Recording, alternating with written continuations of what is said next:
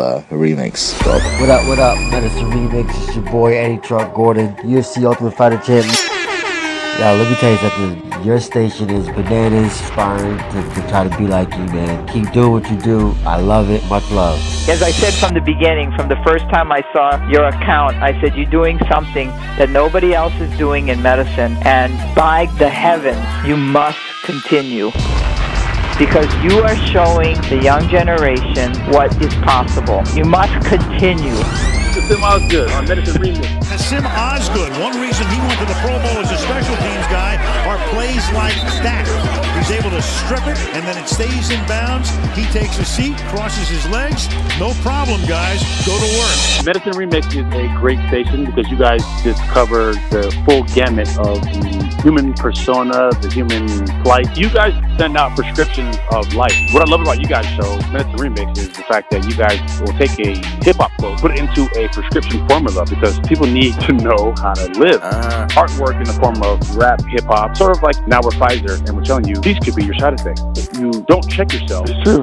You will wreck yourself. You Hey guys, I just wanted to let you know I'm hanging out with someone from Apple and they said that they listened to your station and loved it. Just wanted to give you that feedback. Medicine Remix fam. Scary Medicine Remix. Next big thing, get on it now. Appreciate that, brother. Make the most of today. Thank you for listening. You're listening to Medicine Remix. Bye.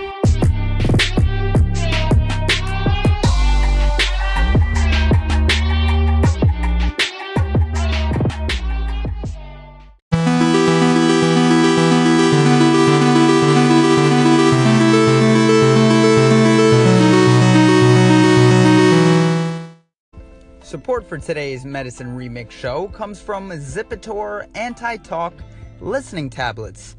For those who not only need to listen, but more importantly, for those who need to listen with a willingness to let others change their minds.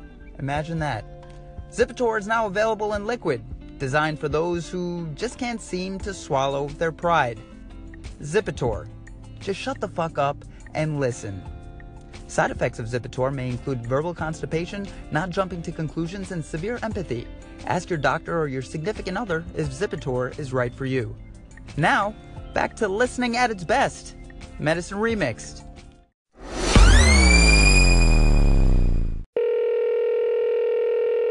Hi, we're not in right now, but if you leave your name and number, We'll get back to you, to you, to you. Medicine Remixed. Hello, my friends. So, I recently had some blood work done and it was not good news.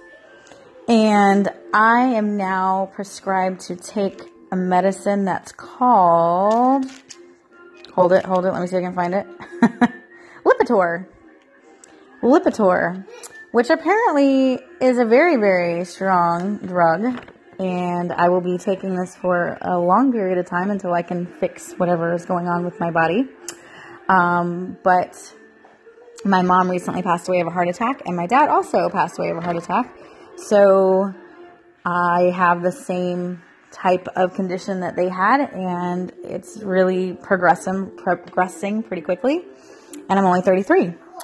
So the doctor said that if I don't fix what I'm doing, I will not make it to 40.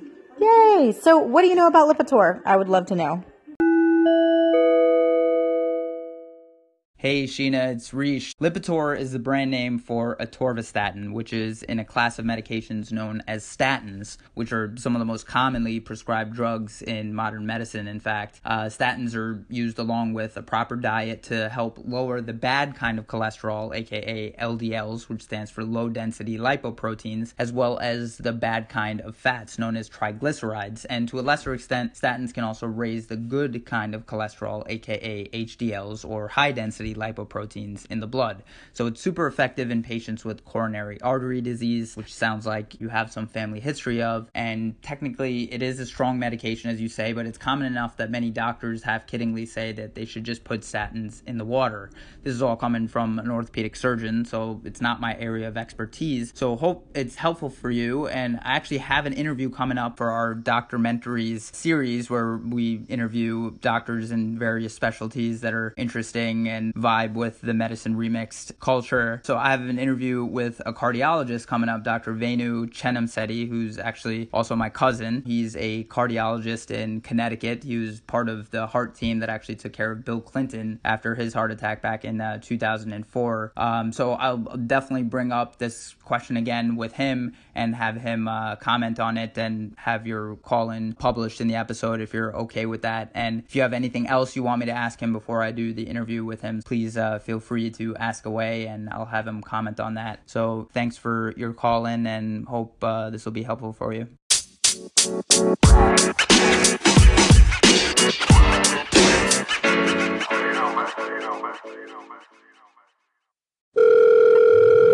Thank you for calling the Medicine Remix hotline. Please leave message at the sound of the beep. Thank you.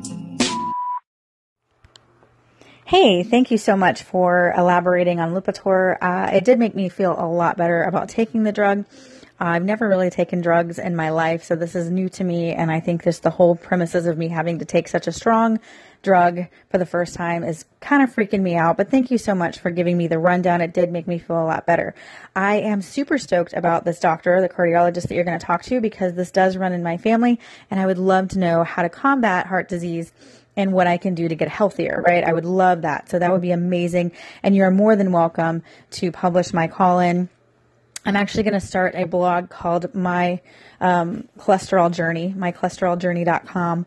And I'm going to be posting on there about what I'm eating and things like that. Um, so that might be something that we can collaborate on later on um, if you'd be interested, because I'm going to try and just update people on my condition and what I'm doing to combat it.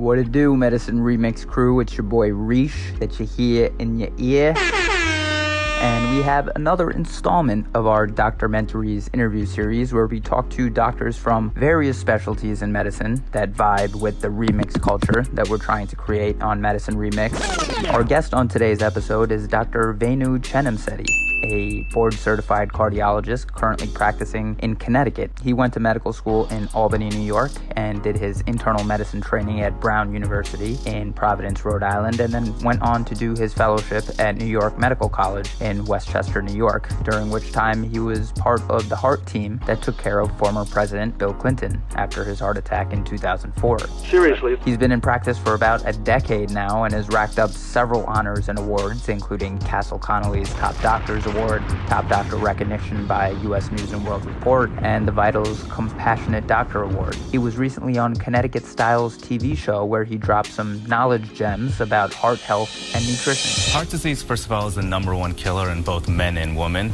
But fortunately, there are certain lifestyle changes we can make in order to prevent or try to prevent heart disease. One of the things I always talk about is these quick fix fad diets that a lot of people have adopted. And the truth is, this is not the best way to prevent heart disease. We really need a long term goal because this is what's necessary to keep the arteries flowing with blood and prevent any blockages. And as some of us have realized, there's actually a lot of conflicting information out there. For example, I think for decades we've always been told stick to low fat diets. All we heard was low fat, low fat, low fat. Ah. It's important to avoid fats from animal meats, red meats, things like that. But I don't know if you know, some fats are actually very good for you. These are called good fats. They're found in fish, avocados, nuts, and in moderation, we should try to have some of those. And, you know, it's important to know that a lot of new science, basically, it's been indicating sugar more the culprit. And it's true. What happens when we eat a high sugar meal or high sugar diet? Our body secretes bursts of a hormone called insulin. Mm-hmm. Insulin is necessary for sugar regulation, but when you have these bursts of insulin, our body eventually becomes resistant to it, creating a state called insulin resistance. Now, insulin resistance puts us at risk of a lot of diseases, including diabetes, hypertension, and heart disease itself. Oh, God. Stay away from sugars, processed foods. I tell my patients to eat food that are high in lean proteins, high in fiber, low in sugars, carbs, and processed foods. I try not to prescribe medications. I try to stay conservative. We could really use our own willpower to some extent, but I'll tell you a patient story, for example. One of my long-term patients, he just could not cut down on food. He couldn't cut down on the portions. I gave him some advice. You know, he used to always go for seconds and sometimes even thirds. I told him, try this. Eat your portion that you were planning to eat and tell yourself you can have seconds or even thirds, but just wait about 20 to 30 minutes before you do that. And the reason I told them this is because that's about how long it takes for our intestine to tell your brain that you actually feel full. You see, there's a hormone that our body secretes called leptin. Mm-hmm. Leptin is secreted from our body in response to a meal, and it has to act on our brain for us to actually feel full. So basically, you have to give it that 20 to 30 minutes. You have to kind of give some time for the process for your brain to actually know you're full. So this particular patient, he tried that, and it really worked for him. He lost a lot of weight, and actually, I was able to take him off one of his blood pressure medications, and he was very happy about that. And no medication was needed, just simple lifestyle changes. Uh, great tips, Dr. Chenamsetti.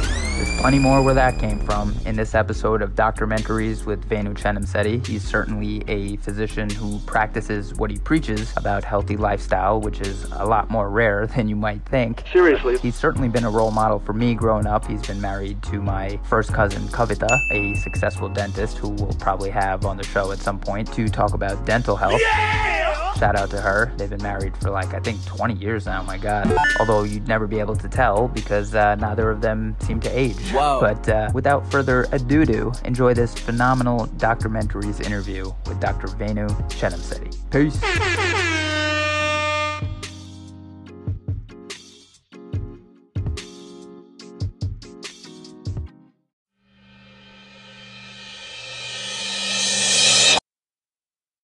Rish. Hey, what's up, man? How you doing, ah, man? good, good. It's perfect that when we texted like an hour ago, you said you were at the gym because that's like so on brand with yeah, that's right. Practice what you preach, right? Yeah, exactly. Which I feel like is a lot more rare than people might think as far as doctors practicing being healthy. Because like I Right. found that doctors are probably some of the least healthy people, ironically, just Yeah, just as far as yeah, everything from like sleep hygiene to just eating habits. Yeah, totally.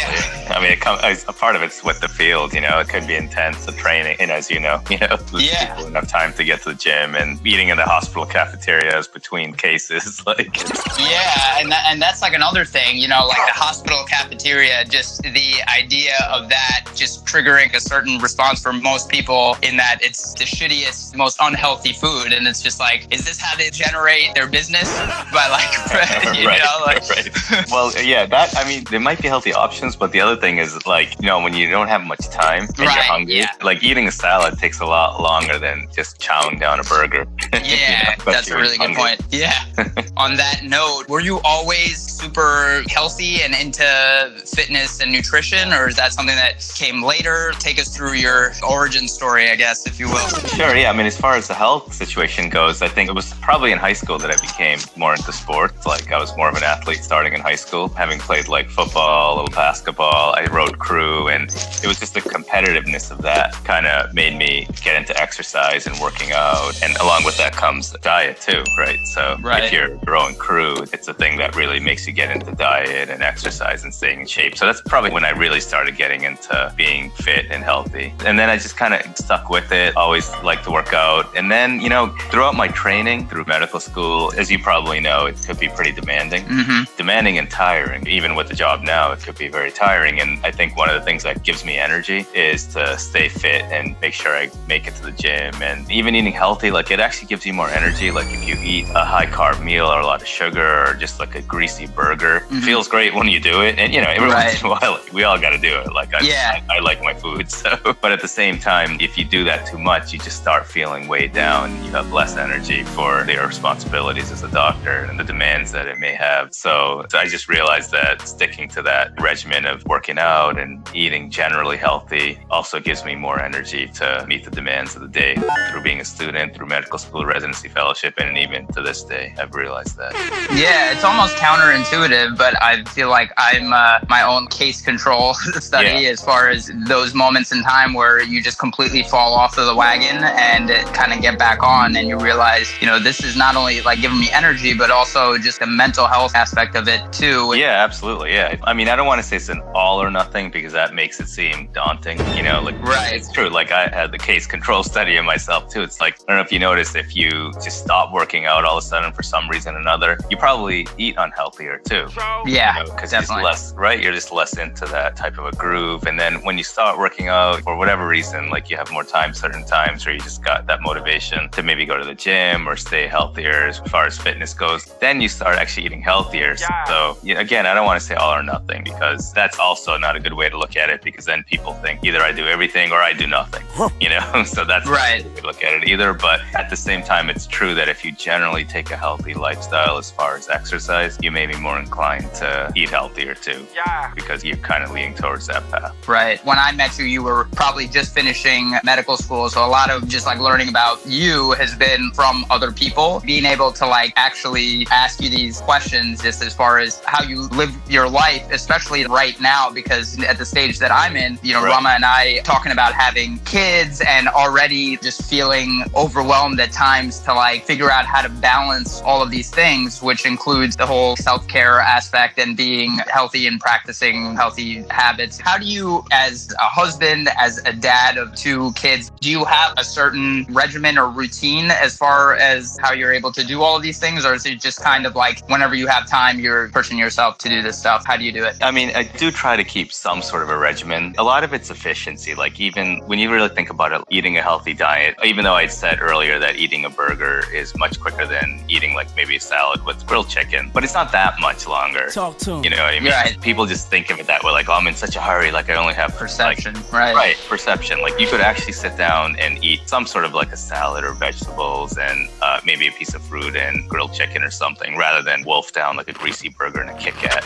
You know? Right. Right. It's more just a perception, like you said. So that the diet part is not really a time thing. It's more of like a, I guess, a willpower or perception thing. Um, mm-hmm. But the other thing, yeah, as far as making it to the gym, I think a lot of it is back to that all or nothing thing. I think back when I was in high school and college, when I was more playing sports and more of an athlete, like it was like you had to go to the gym for like two hours to compete. Yeah. Lifting weights, hitting the basketball court or the football field or like running on the treadmill, biking, like to compete took a lot of time. But right. now in my stage, like having kids, being a doctor, that's not, you don't need two or three hours in the gym. So I, it's all about efficiency for me. Like if I'm going to make it to the gym after work, even if I, you know, get done with workout, whatever that time may be, like say it's seven o'clock or whatever, I just tell myself just one hour. A lot of staying healthy and leading a healthy lifestyle. I don't think we should tell ourselves we need so much more time. We may not have enough time if we think that way. Major key alert. You know, I think we could all find, say, 30 to 45 minutes to exercise. And maybe not every day, but like most yeah. days, if it were going to the gym or whatever you do, you have to keep moving. You know, it's all about staying moving. I know a lot of us feel like we don't have time to meet all our responsibilities in life as far as work or family and kids and whatever other responsibilities we may have. And working out is not always at the top of our list. One thing to keep in mind is even at this stage, especially to prevent cardiovascular disease, even just exercising a little bit, like even at work, taking the stairs rather than taking the elevator mm-hmm. or going for a brisk walk in your neighborhood. Or if you want to go to the gym real quickly, like don't waste time there. Don't go there and talk to your buddies for like five minutes between whatever sets you might do. I think uh, a mild to moderate circuit training is good. It just keeps you moving. For example, just get on the bike or treadmill and then do some weights and then move on to like the bike or treadmill again or the elliptical. You just you just want to keep moving. And by doing that, you're not in the gym for like an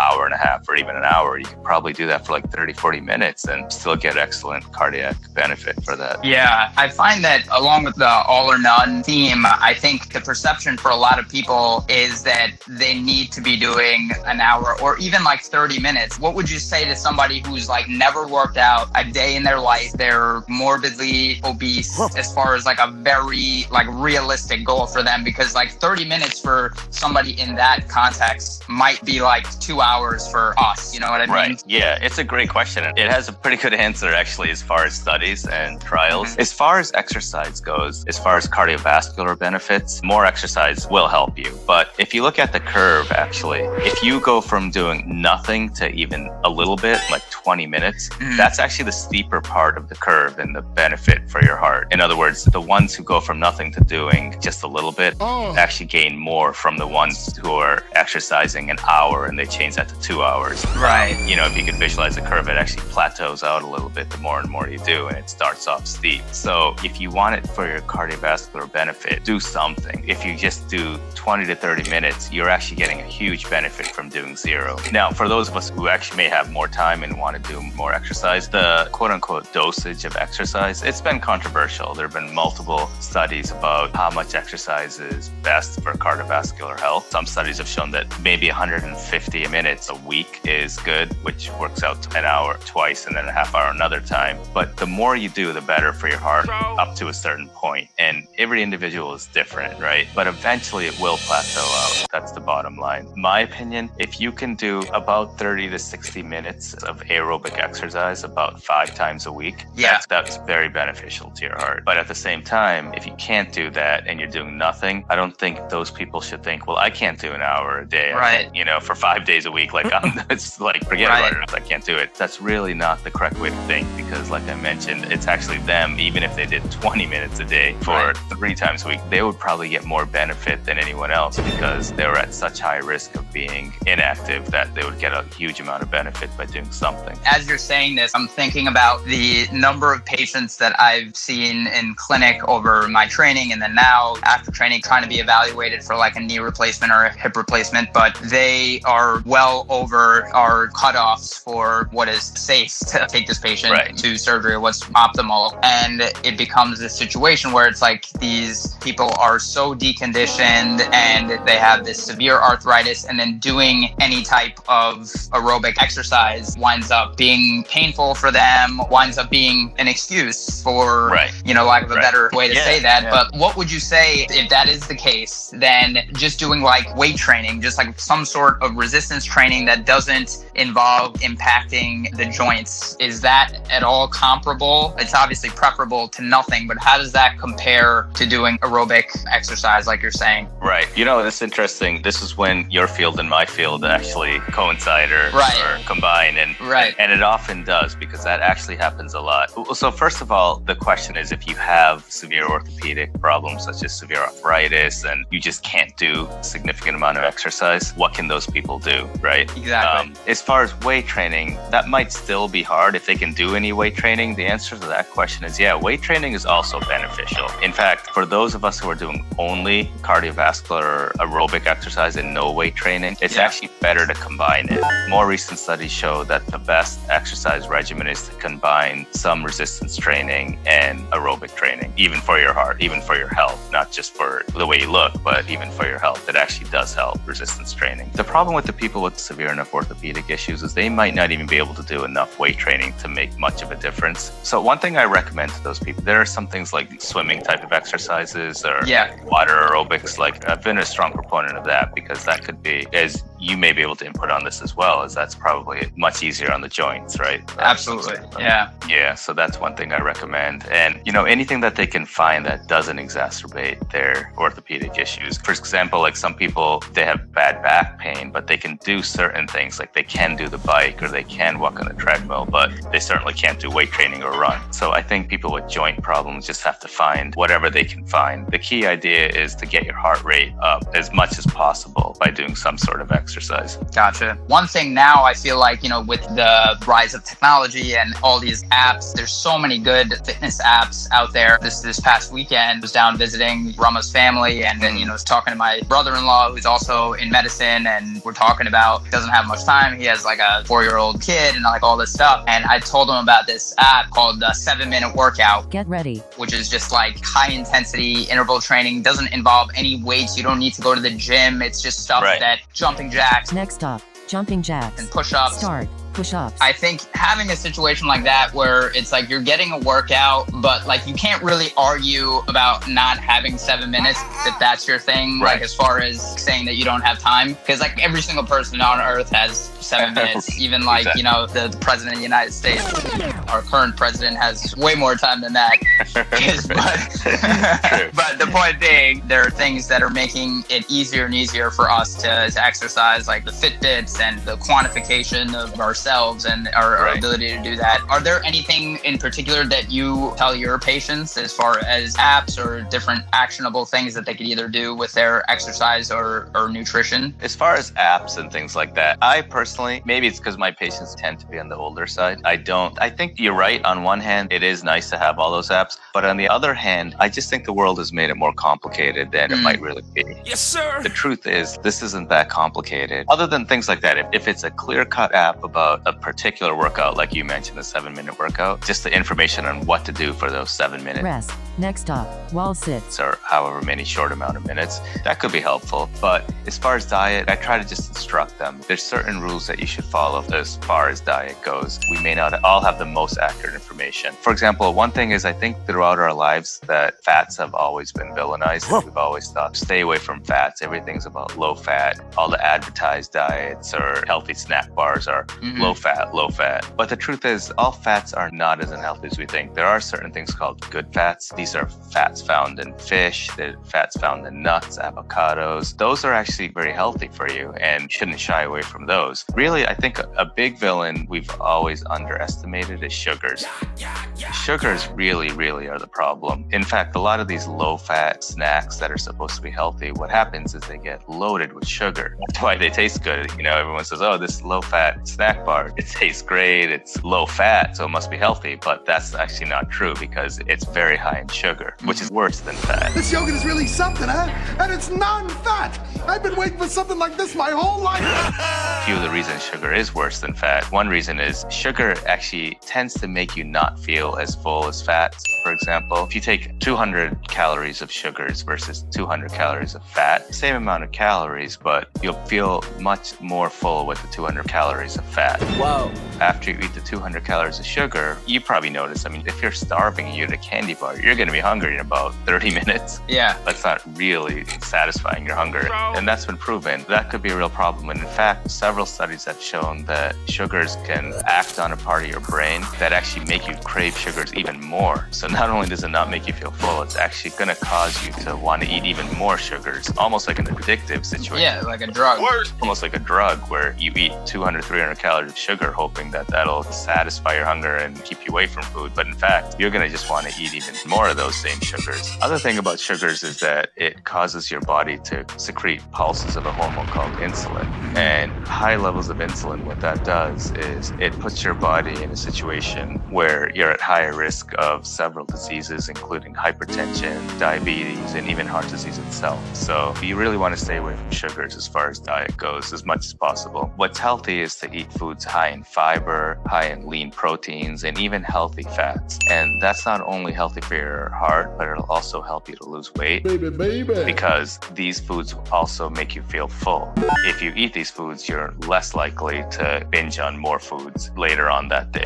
Got it. And as far as like timing of eating or just portions and things like that, like does it matter how late you're eating? My parents growing up would always be like, "Oh, we eat so late and then we go to Right. sleep and it doesn't break down." Is there any truth to that? You know, this is a controversial subject. I'll be honest, most doctors and professionals will tell you that it does matter. I, I, we've all heard it, right? You shouldn't Yeah. eat late. You shouldn't eat after seven. You shouldn't eat after eight. You know, I've taken an interest in that also being of Indian background where everyone eats really late, right? Yeah. My parents ate probably as late as your parents, right? Right. Just how it was. I don't think the exact answer is known. And I'll also say that I don't think there's actually any clear evidence that eating later versus earlier is worse for your cardiovascular health. I think more important is what you eat. Often what happens, I think, is that people eat on the earlier side. They eat dinner at 5.30 or 6.30, which is more common. But then they're going to get hungry at about 10.30 or 11.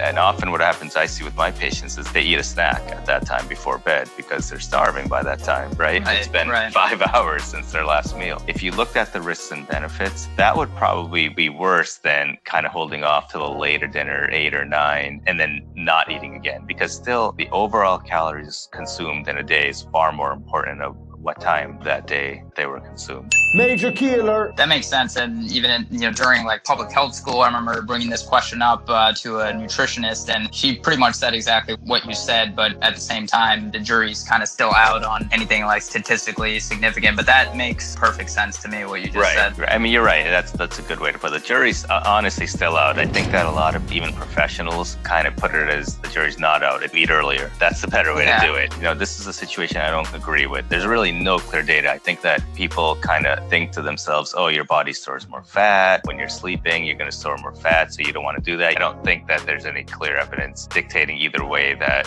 when you eat your food in a given day would be better. It's more so what you're eating and how much you're eating. Got it.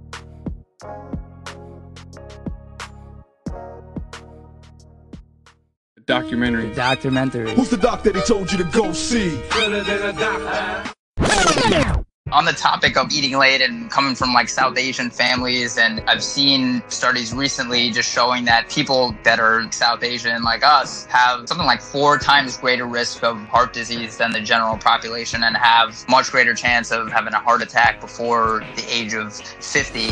Why is that the case? Yeah, you know, there's probably a bunch of reasons, and there probably is a genetic component that puts South Asians at higher risk of heart disease. And unfortunately, that part can't be changed. But also, some are modifiable. I think in general that South Asian diet is not particularly healthy. It's not the Right. fact that there's one we're eating, it's what we're eating. Why it tastes so good. exactly, you're right. the contrary of what I said that we should be avoiding, South Asian diets, they're all about simple carbohydrates, rice, greasy foods, bad fats, just pure fried oils. That can certainly be changed. And I think that's a big part of it. Maybe it's changing now, but I think that in our culture, especially as we were growing up back in the day, I don't think that exercise and sports were as, in general anyway, in our community, they weren't as emphasized, right? Yeah. so some of those things are modifiable. I think that diet and exercise can be changed, and I think it's slowly happening. Like I mentioned before, unfortunately, I think it seems to be that there also is a genetic component. One thing, for example, is that South Asians in general have an extremely high risk of diabetes. Part of that is genetic. It's not just because of poor habits. And there's actually a theory behind the genetics behind that, which is somewhat interesting. It's called the thrifty gene hypothesis. I don't know if you've ever heard of it. Actually, no, I don't think so. It's a hypothesis. The thought is that India and South Asia in general was a very poor part of the world where starvation was an issue not that long ago, 100, Yeah. 200 years ago. And a time like that is a time where perhaps certain genes that would make your blood glucose higher at a time where you need it would actually be very advantageous to one, right? In other words, it was an advantageous gene to create an environment in your body where your blood glucose was able to stay high. Whoa. So if that's an advantageous gene 100 or 200 years ago, as we know in theory of evolution, is those genes may more likely be passed on. And now we have present day us, where Right. the genes more likely to be passed on to the present day South Asians, such as us, we would more likely be those genes that would code for our sugars being higher rather than lower. The difference is we're not starving so much anymore, right? Yeah. uh, even in South Asia, right? Not so much starving that the tables are full of rice and desserts and grease and particularly rice and carbohydrates and breads. So our genes, in other words, I guess a simple way to put it is our genes today are more likely not made for that. Right. Our genes were made possibly for starvation type of diets. They're not made for the amount of carbohydrates and rice that South Asians today now eat. So as a result, diabetes is extremely common in South Asians. But on top of that, beyond diabetics, I think it seems that South Asians in general are more prone to cardiovascular disease, which means that we should be more careful with our lifestyles. Uh-huh. We should probably take things even more seriously as far as exercise and diet and controlling those things, not less seriously. thinking about your family, if you have an older sister, a younger brother, like all of you guys I would consider very fit compared to the average South Asian, and both your parents too. Your dad is a physician, anesthesiologist. Was there something different that you noticed in your household versus the typical first generation South Asian childhood as far as any of that stuff? No, you know, to be honest, not particularly. That may have just been somewhat random, to be honest. Kavita, my wife, always says that my diet was atrocious growing up.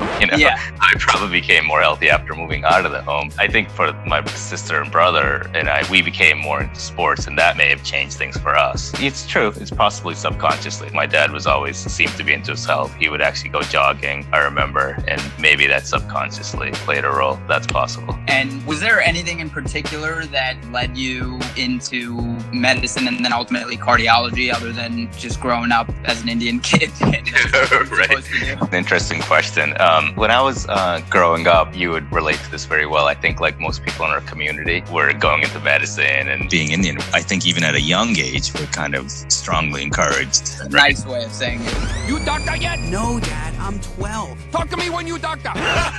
Growing up as a little kid, uh, way back in elementary school, I'm talking about, I don't think at that age you even really internalize that you're being strongly encouraged to go into Yeah. one or another, right? Your parents just want you to do well in school. In those days, I don't know if you used to make those summer trips back to India, right? Yeah. Where you spend the whole summer in India. And no one else in my parents' family were doctors, just my dad. So we used to stay in like some of these like really hardcore villages, like Oh, yeah. half the time no electricity, no running water, parts of the places, right? So I remember just thinking like, wow, like this this world's a lot bigger than Massachusetts where I grew up, right? Yeah. And I remember thinking also like as I got older and older, like even up to junior high, as we'd go back there in the summer, is like, wow, there's really a lot to do in this world. There's really a lot you can do good in this world, you know, mm-hmm. to help people. And I just saw the medical care, the hardships that people went through in life versus our somewhat sheltered lives in New York and Boston suburbs where you and I grew up. But then I started going into high school. And I think that pressure that the Indian community puts on us to go into fields like medicine actually turned me off to it. Mm-hmm. And I kind of went away from it. I said, I don't want to go into medicine. I started looking into other fields like engineering and business, right? Because I said, I don't want to be like everyone else. You know, I make my own decision. I don't want to be pressured to do what I should be doing. This is my life, right? Exactly. So I actually backed away from it in ninth and 10th grade. I started exploring other things. And then, you know what? In 11th grade, after exploring everything, what I began to realize is that there's very few fields that you could truly make a difference in people's lives every day. And I realized that in my life, like, it's not even about money. It's not even about, you know, how much money you make in material goods. It's more about living your life. And at the end, when you breathe your last breath, you want to look back and say, did I make a difference in this world? And I want to do that. And I'm not going to be scared away from living that life just because I'm coming from a community where you're pressured to do that anyway. I'm not doing this because I'm being pressured to do it. I'm doing it because I want to live a life that's meaningful to me. You know what I mean? Yeah. Uh, and I feared that being in this community of medicine was actually going to do the opposite, scare me away Yeah. from a field that was actually perfect for me, you know? Right. So that was in 11th grade. And in fact, I became so sure at that point and confident that that's what I wanted to do that much like you, I started applying to direct programs where you get into medical school right out of high school. That's what I ended up doing. I ended up going into a medical program where you go to college and you get a direct admissions to a medical school. And I particularly chose one that it was Siena College and Albany Medical College. The unique thing is that it really valued community service. And in fact, it required that you travel for two summers in your time there. You were required to travel to an underserved area of the world and serve there and work there. I had chosen Eastern Europe and Kenya, for example. I think those experiences in those countries further solidified that there's a lot to do in medicine to help people. There's a lot of people who need help in this world. And in my opinion, that's the way that I would breathe my last breaths and think to myself that I led a meaningful life.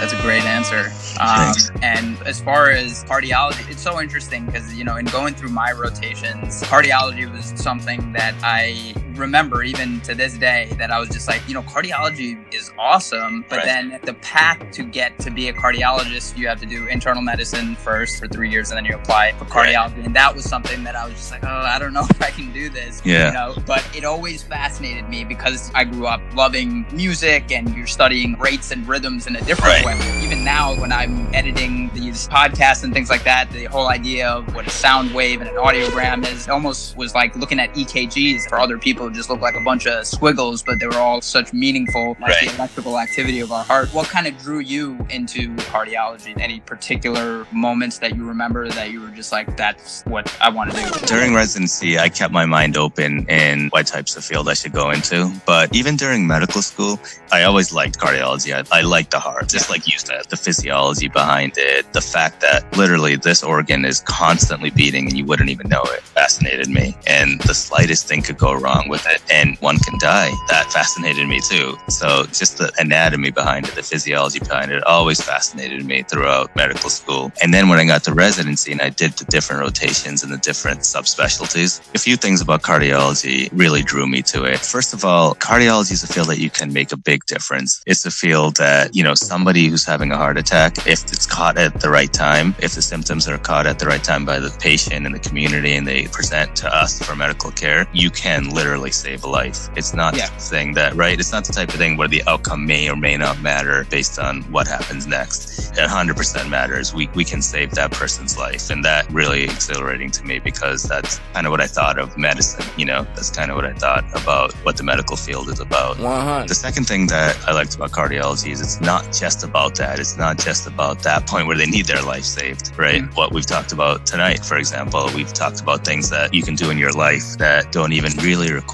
medical attention that could prevent a person from ever getting to that point, you know? Right. So that really fascinated me too. And then additional things challenging, you know, like you said, the squiggly lines, the EKGs, the procedures, the, the diagnosis, and trying to figure out exactly is it the heart, is it not the heart, what should we do next? And it also involves a lot of actual patient interaction where you're talking to the patients, trying to figure out what's going on, figure out the next steps, and then go with the treatment plan. So it really fit what I wanted. It's a specialty where I can truly help people, also be challenged. And like I mentioned, the physiology and anatomy has always been fascinating to me. Makes total sense. And you said something as far as patients recognizing some of these symptoms in the context of a heart attack. And I think that education piece is so huge for any physician in any field, but particularly as it relates to cardiology and having a heart attack and how different they can present in different people, you know, the difference between males and females and right. you know, what type of things for the listeners should you be aware of as far as some of those differences in how a heart attack can present? Yeah, so the classic symptom of how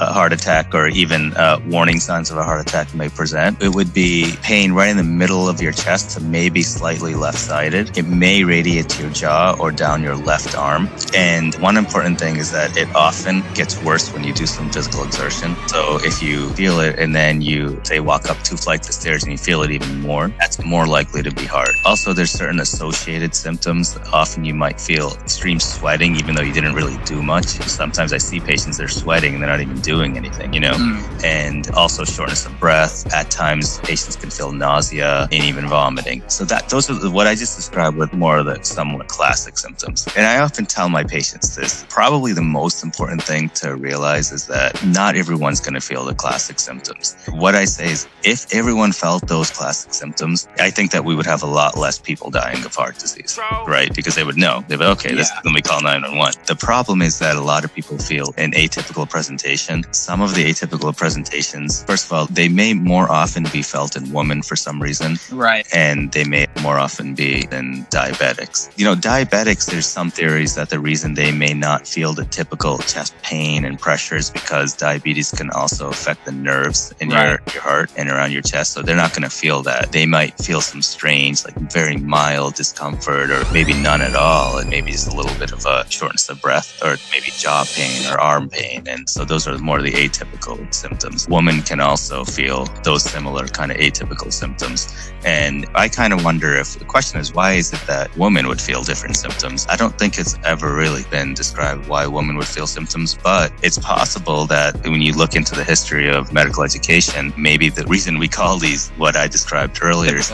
yeah. symptoms, right, is because they're felt in men. Oh. You know? Yeah, yeah, yeah. Maybe those really aren't, they're just felt in 50% of the human population. So, so maybe they're not really atypical symptoms that right. women feel. It's possible that we should never call them typical and atypical in the first place. At the same time, having said that, more commonly, any person would more likely feel the initial symptoms of chest pressure, sweating, and related to exertion and relief by rest. Those are probably, if I to summarize, those are the most common symptoms of someone who might be having a heart attack. And as far as like some of the testing, what blood tests would you recommend individuals receive, especially if they have like a family history of cardiovascular disease? Are there any specific cardiovascular risk biomarkers that are not typically checked during like routine physicals or that are often overlooked in like a standard cardiovascular workup? You were talking about patients without symptoms, right? Like seemingly yeah, healthy.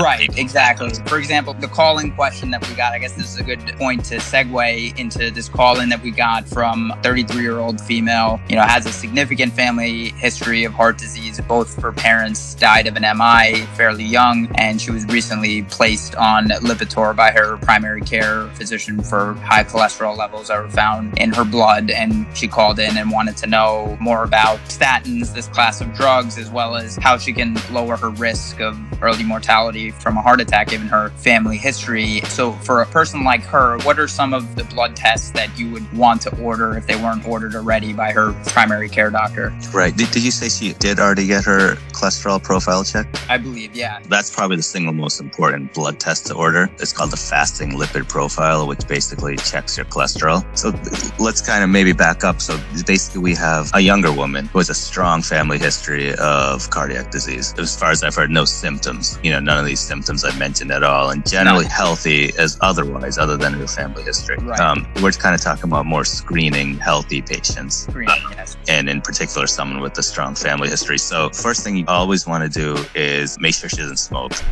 The number one important thing, and I'm talking about all of us, all of these things are true for every one of us. It's just more important for young women like the one you mentioned with a strong family history of heart disease. Yeah. That's the easiest thing. Just don't smoke because that is one of the strongest risk factors for cardiac disease. Number two is make sure you keep an eye on the blood pressure because blood pressure is what we can call a silent killer and it can be mm-hmm. completely asymptomatic. So you want to make sure that your blood pressure stays close to 120 over 80. That's the number. You can get that done at your doctor's office or multiple health fairs or, you know, all types of places that just check your blood pressure. So you can keep that number in mind. It should be close to 120 over 80. Then you go to your activity, which we talked about. You don't want to be sedentary. You don't want to be doing nothing. Make sure you exercise, stay active, get into an exercise program that can reduce people's risk of heart disease, especially if you have a family history of heart disease. As far as blood work, the main important thing to check is the cholesterol profile of fasting lipid profile. And when we check our cholesterol, you know, a lot of people talk about what's your cholesterol, but that's probably not even an accurate question because cholesterol is broken down into several components. The important components are bad cholesterol, which is known as LDL, and mm-hmm. the good cholesterol is known as HDL. And another somewhat inaccurate question is what's a normal cholesterol? Because there's technically there's no real normal cholesterol because it depends on who you are. In other words, if you're an extremely high risk person, if you've already had a heart attack,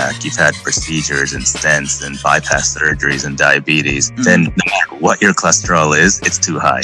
Yeah, you know, without medications, I mean. So those people always have to go on a cholesterol lowering medication. And a lot of my patients who have had these issues ask me, well, my cholesterol's fine. Like, why are you now putting me on a cholesterol medication? And that's the reason, because it doesn't matter. Whatever your cholesterol was, even though we considered it fine before, the fact that you had a heart attack means that it was too high for you, you know? So that's one thing to keep in mind. But as far as the caller that you mentioned, she obviously hasn't had any of those issues. And if her LDL, bad cholesterol, is too high, over 160 is certainly too high. But, you know, this is where cardiology isn't always a complete science. If you have a really strong family history, sometimes I want to have my patients have even a lower cholesterol than the normal, like closer to lower than 130 or 100. This is just a bad cholesterol, the LDL. And I can't remember if you mentioned her doctor prescribed her a statin, right? Yeah, Lipitor was the drug. Right. So Lipitor is called a statin medication. That's a medication that there's a lot of data behind that medication. Lipitor is just one of them. There's multiple statin medications. And people whose LDL is too high, especially those who are at high risk of heart disease, such as her who has a strong family history of heart disease, I think a statin medication is a great option to drive that LDL closer to a far lower number. Gotcha. I mean, it's probably one of the most common drugs that's prescribed in the Western world. I would think. I hear doctors joking all the time that they should just put it in the water, like Yeah. uh, half kiddingly. But is it one of those things that you feel like most people should be on if they're kind of flirting with that upper limit of normal, or is there like a particular cutoff where it's just like a hard and fast rule that you should be on a statin? First of all, as far as a particular cutoff, it's not so much about the number unless it's an extreme. In other words, words, if your bad cholesterol LDL is extremely high, say over 190, just to give us all a sense here, less than 100 is a very good value for your bad cholesterol. Not talking about a total. We always hear about total cholesterol, which is not a very useful measurement. We really want to know what the bad cholesterol is. That's known as LDL. So less than 100 is great. If you get your cholesterol checked and your LDL is less than 100, then that's good. If you're a healthy person. Again, if you've had a heart attack at a LDL less than 100, that's still too high for you, like we talked about earlier. Right. But in any case, if your LDL is extremely high, such as greater than 190, for example, Yeah. yes, that could be a hard, fast rule that that person should get his cholesterol lower with the medication. But anything other than that, for a completely healthy person with no risk factors, even if their LDL is, like you said, kind of slightly on the high side, but not extremely high, mm-hmm. there's no studies that show young, healthy people should go on statins just because their cholesterol is moderately high. If they're young and healthy, no heart problems, no risk factors. At that point, what's more important is who that person actually, who that patient actually is. Does he or she have a strong family history, like Yeah. the young one we spoke about? Does he or she have hypertension? It more matters about those of whether that person should be on a statin medication. So it's not just based on the number. I've read in certain places that when your LDL numbers are higher, you might actually be able to produce lean muscle faster if you're obviously doing a resistance training program. Is there any truth to that? You know, it's hard to say. I've read that in certain places too, but you know, there's no studies that have proven that. The whole benefit of higher LDL, I think it's very unfounded. There's no studies that have shown that would be the case. Gotcha. And how about HDLs? Are there any ways other than with medications that can help increase that number? Because that's the good kind of cholesterol that we talk about, that having a higher number is actually better. Is that correct? That's right. Yeah. H- HDL is known as a good cholesterol and a higher number. For example, if you have a HDL cholesterol greater than 60, we've talked about all the risk factors for cardiac disease. Having an HDL greater than 60 is actually a, you know, inverse risk factor. It actually protects you from cardiac disease. So that's right. That's the good cholesterol. And, you know, unfortunately or fortunately, the truth is some of these medications that can increase your HDL, they're actually not effective. And when I say not effective, certain medications have been found to increase your HDL. So in other words, if you have a low HDL, so suppose you, somebody has a low HDL of, you know, 30, 35, mm-hmm. and there are some medications that they can be placed on that would increase their HDL. But the truth is that increase of HDL is only cosmetic. So that medication may have increased the HDL, but studies have shown that even those people who were on those medications and had the beneficial increase in HDL, it actually didn't lower their risk of heart attacks or strokes or death. Interestingly, so it becomes the cosmetic thing. So I actually don't put people on medication if their LDL, their bad cholesterol is fine, Yeah. uh, but their HDL is low because the numbers will look great in patients, even who are educated and they search online of these numbers. Like they might say, "Oh, I want it," and they might, you know, maybe another physician put them on and they love it. Oh, my HDL went from 36 to 45. You know, it's great, right? Right. Uh, but the truth is, it's not. They're taking the medication and subjecting themselves to side effects for no reason yeah. because the studies have shown that that won't even help their heart health anyway. However, natural ways to increase HDL actually do help. So this is a situation which we like is where medications are not the right answer, but natural situations are. Natural meaning exercise. The more aerobic exercise you do, the better HDL will be. Major key alert. Weight loss will also slightly improve your HDL. Certain foods, believe it or not, will actually help your HDL. Almonds, nuts in general, have actually been shown to increase your HDL, as have fish. Believe it or not, and don't take this to an extreme, but a slight alcohol use can actually help your HDL. You beat me to it. Yeah, yeah. I was gonna ask you about that. Right. You know, I like my scotch, so. Yeah, yeah. as do you. But, you know, having a scotch, one or two scotches once in a while can help your HDL. But keep in mind that drinking too much excessive alcohol, which is basically more than that, you know, more than Yeah. two, it's no longer beneficial to your heart. And in fact, it goes the opposite way. It's actually an increased risk of heart disease once you take it over a certain number. Gotcha. Interesting. I didn't realize that it was all types of alcohol. I feel like I've heard red wine. Actually, just right before this interview, just picked up uh, two bottles of red wine.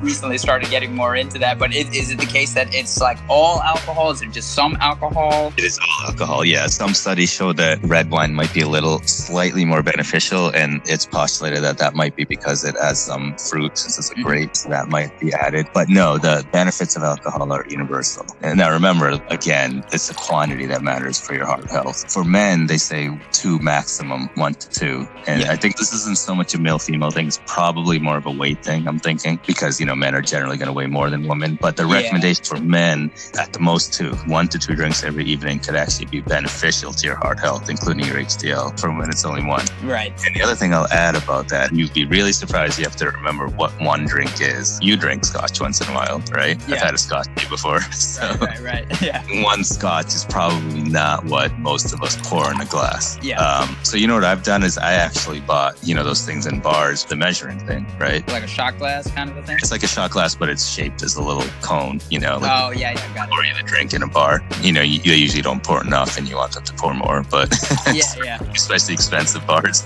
but anyway, I bought I bought that, and um, if I'm gonna have you know a drink at home, like, like a scotch at home, I'll use that measuring cup now to make sure I'm only having one. Because if you pour it directly into the glass, I almost guarantee that most people are gonna think they're drinking one drink, but that might be two drinks. Yeah. Right. If they drink two of those, now they're drinking four drinks. Yeah. You know, so you have to be very careful with that. And that's why I say with real caution that alcohol could be heart healthy because it really is a very minimal amount of alcohol. One to two alcoholic beverages for men and no more than one for women. Got it. And do we know why that's the case? Yeah, you know, that's not 100% clear. And it could be because it just might relax you a little bit, even subconsciously. Like if you're not relaxed, maybe just that one relaxes you enough, but not to the point where it starts affecting your body to cause adverse effects. And alcohol could also have some vasodilating effects, which is basically uh, that your blood vessels are dilated. So it might have that effect as well. That's interesting. I think, yeah, that definitely makes sense to me. And I think, correct me if I'm wrong, stress and those elevated cortisol levels are probably like by far the greatest contributor, right, to cardiovascular disease, or at least it's up there. it's probably up there and yeah and that might help. Quote unquote take the edge off but you know i don't i don't want to misstate it in saying that if you're stressed. Start drinking. right yeah.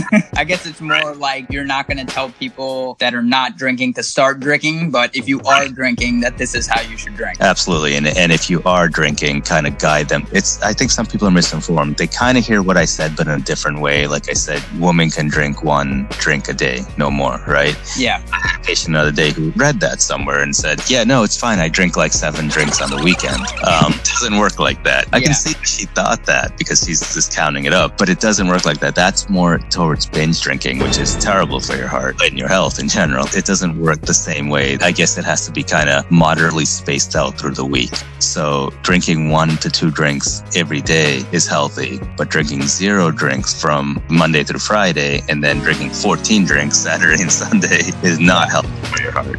you know, Right. I do instruct people. They say, "Oh, but alcohol is not bad. I only drink, you know, seven drinks a week." But that's not the point. That you drink seven drinks a week. It, how are you spacing it out? Right. Yeah. So, like you said, I don't tell anyone to drink if they haven't been drinking. I may instruct them in the spacing of it if that's what they believed. Really, I mean, the truth is more likely I'm probably telling people to cut down on the alcohol because if you go over that limit, which is really easy to go over. I mean, one, if you know what a shot glass looks like, I think a lot of people are drinking more than they thought they were. Definitely. Once you go over that limit, it's bad for heart health and it's bad for your blood pressure too. Absolutely. And on the note of just stress and things like that leading to cardiovascular disease, and you know, we've obviously talked about exercise and physical activity. Is there anything in particular that you recommend as far as stress reduction from like a mental health standpoint? Obviously, we're kind of in like a boom of yoga and meditation, all these like ancient practices that are now being like rediscovered as a way to help with those things. But in your practice, is there like any breathing exercise or anything in particular that you recommend? Yeah, you know, I always recommend the first thing I do is exercise. You know, even if it's not a heavy exercise, I say even just going out for a walk, you know, go out for a walk or a quick jog, it does relieve your stress a little bit. And beyond that, I personally don't do yoga, but I do recommend it. because I've heard great stories about patients um, who've done it and it's helped them manage their stress. And deep breathing too. If I don't do it, I should look into it and maybe get into it. It might help. But I do recommend uh, deep breathing exercises where you just kind of sit and take deep breaths in and slow exhalations. That's also part of yoga. So Yeah. I recommend a lot of patients to try yoga relaxation methods. People who don't exercise, getting into like a mild exercise routine, and it, and it does help them. Great.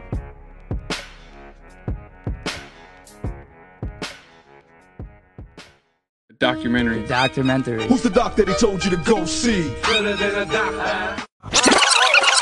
So, I guess to conclude, just as far as your daily routine and what your typical week looks like as cardiologist, how is your weeks typically set up? Yeah, so during the week I start pretty early. I try to get in by 7:30 or so because we have patients in the hospital. Kind of see all the patients I know in the hospital who kind of come in with certain conditions, heart attacks, heart failure, whatever for whatever reason they're hospitalized. So I kind of check on them and then I go over to the office and I see all the office patients. And then throughout some days I'm also doing certain cardiac procedures, but it's very variable. That's the thing, you know. It's not a predictable field, but you know, I probably if no emergency between 6 and 7 or so in the evening. But if there's an emergency that comes in, it's not the type of job where you clock out, right? Yeah. So I kind of just stay till my patients are taken care of, and that's just unpredictable. I think a lot of people wonder, especially people interested in the field, about calls. And I think the way we have it set up is probably average for a cardiac practice. I take call one weekday out of the week. What that means, that doesn't really change my day during the day. What that means is that I have to make sure that, you know, my phone is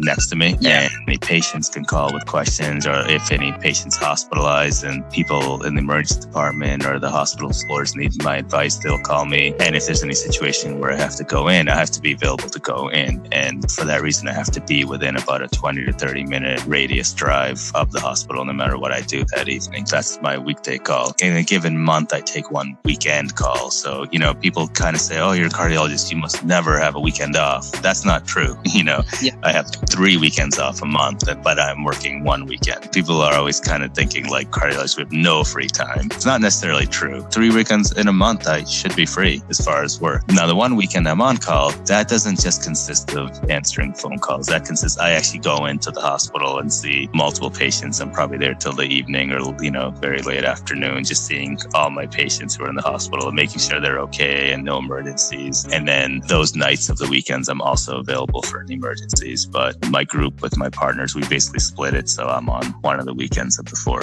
I would think that's about average for a cardiology practice. Gotcha. That sounds like you guys have it pretty fair as far as how you're dividing up that response. Yeah, exactly. It's very fair. And, you know, the one thing, though, to keep in mind, the days at work are very unpredictable. You know, you can't really make plans because you never know. I might be there till late hours on a weekday night, and that could be tough with the family. But, you know, I think they understand and they're supportive. If your patients are in need, you, you can't just leave. That's part of the job. Right. Bringing it back to what we started the conversation on with like exercise and your own personal health. Where do you fit that in? Are you typically the type that will try to get your workout in before work or after work, or is it the kind of variable based on what your schedule is? And Yeah, extremely variable. It's very difficult to make a situation where you come up with a routine. Sometimes I come home and, you know, I remember when my kids were much younger, when they were babies, they would go to sleep. So I'd kind of just like even do something in my basement after they fell asleep. So Yeah. I'd be able to spend time with them, you know, right. and just run on a treadmill or do some push ups and things like that. Yeah. Or if, if I get out, get done on the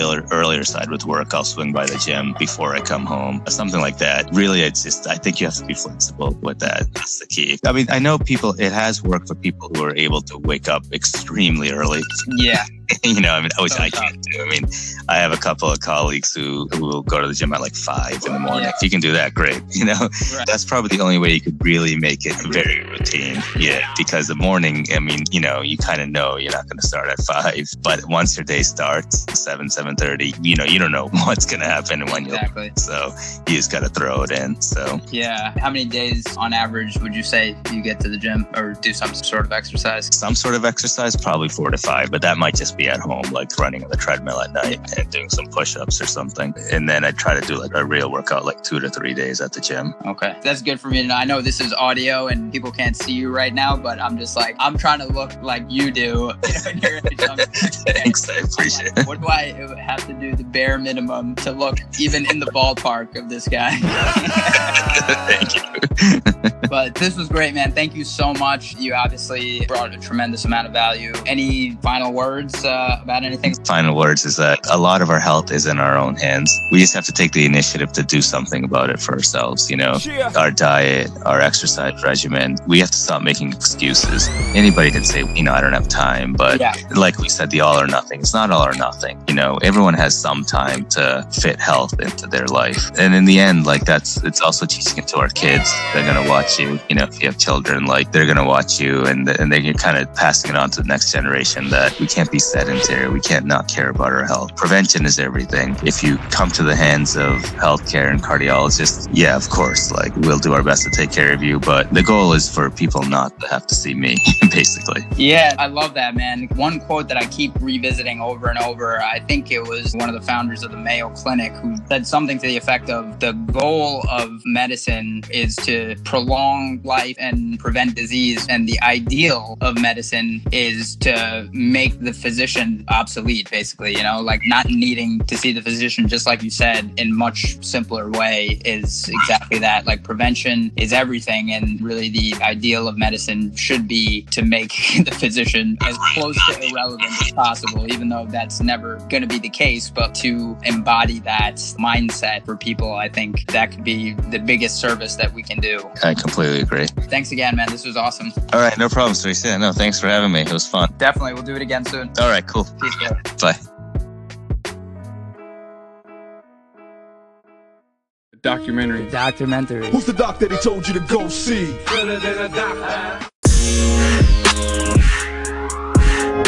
Podcastville. Hope you enjoyed this installment of Documentaries on Medicine Remix. A big, big, big shout out and thank you to Dr. Venu Chenamseti for doing this interview. I know I learned a lot, so hopefully you got a lot of value from him as well for your pursuit of a healthy lifestyle. Yeah. This episode was edited and mixed by yours truly, Reesh, the MCMD. This episode also featured original production from up and coming hip hop producer JMKM from the Productive Culture crew. Big ups to him for blessing us with some fire beats on this episode. You'll definitely be hearing us playing more of his shit on our episodes. Also, special thanks to another up and coming hip hop producer, Awareness, for processing the vocals on this episode that we had some technical difficulties with prior to his audio CPR, if you will. So, super grateful to him for salvaging the episode, and big ups to him for providing us with beats for many of our past episodes and future episodes as well. Check out links to Awareness, JMKM, and Productive Culture in the podcast show notes to listen to more dope music by them. Thanks to all of you for listening and supporting us. If you're digging what you're hearing, all we ask for in return is for you to consider leaving us a five star review on iTunes and following Medicine Remix on social media. Facebook, Instagram, and Twitter is where we're living at right now on the internet. Search Medicine Remixed, or you can find links to all of that in our show notes. Leave us a voice message on Anchor to ask a question, share some insights, tell a funny healthcare related story for our Laughs by Prescription installment, or just to say hey and show us some love. We appreciate you guys and gals. Until next time, you're listening to the one and only Medicine Remix.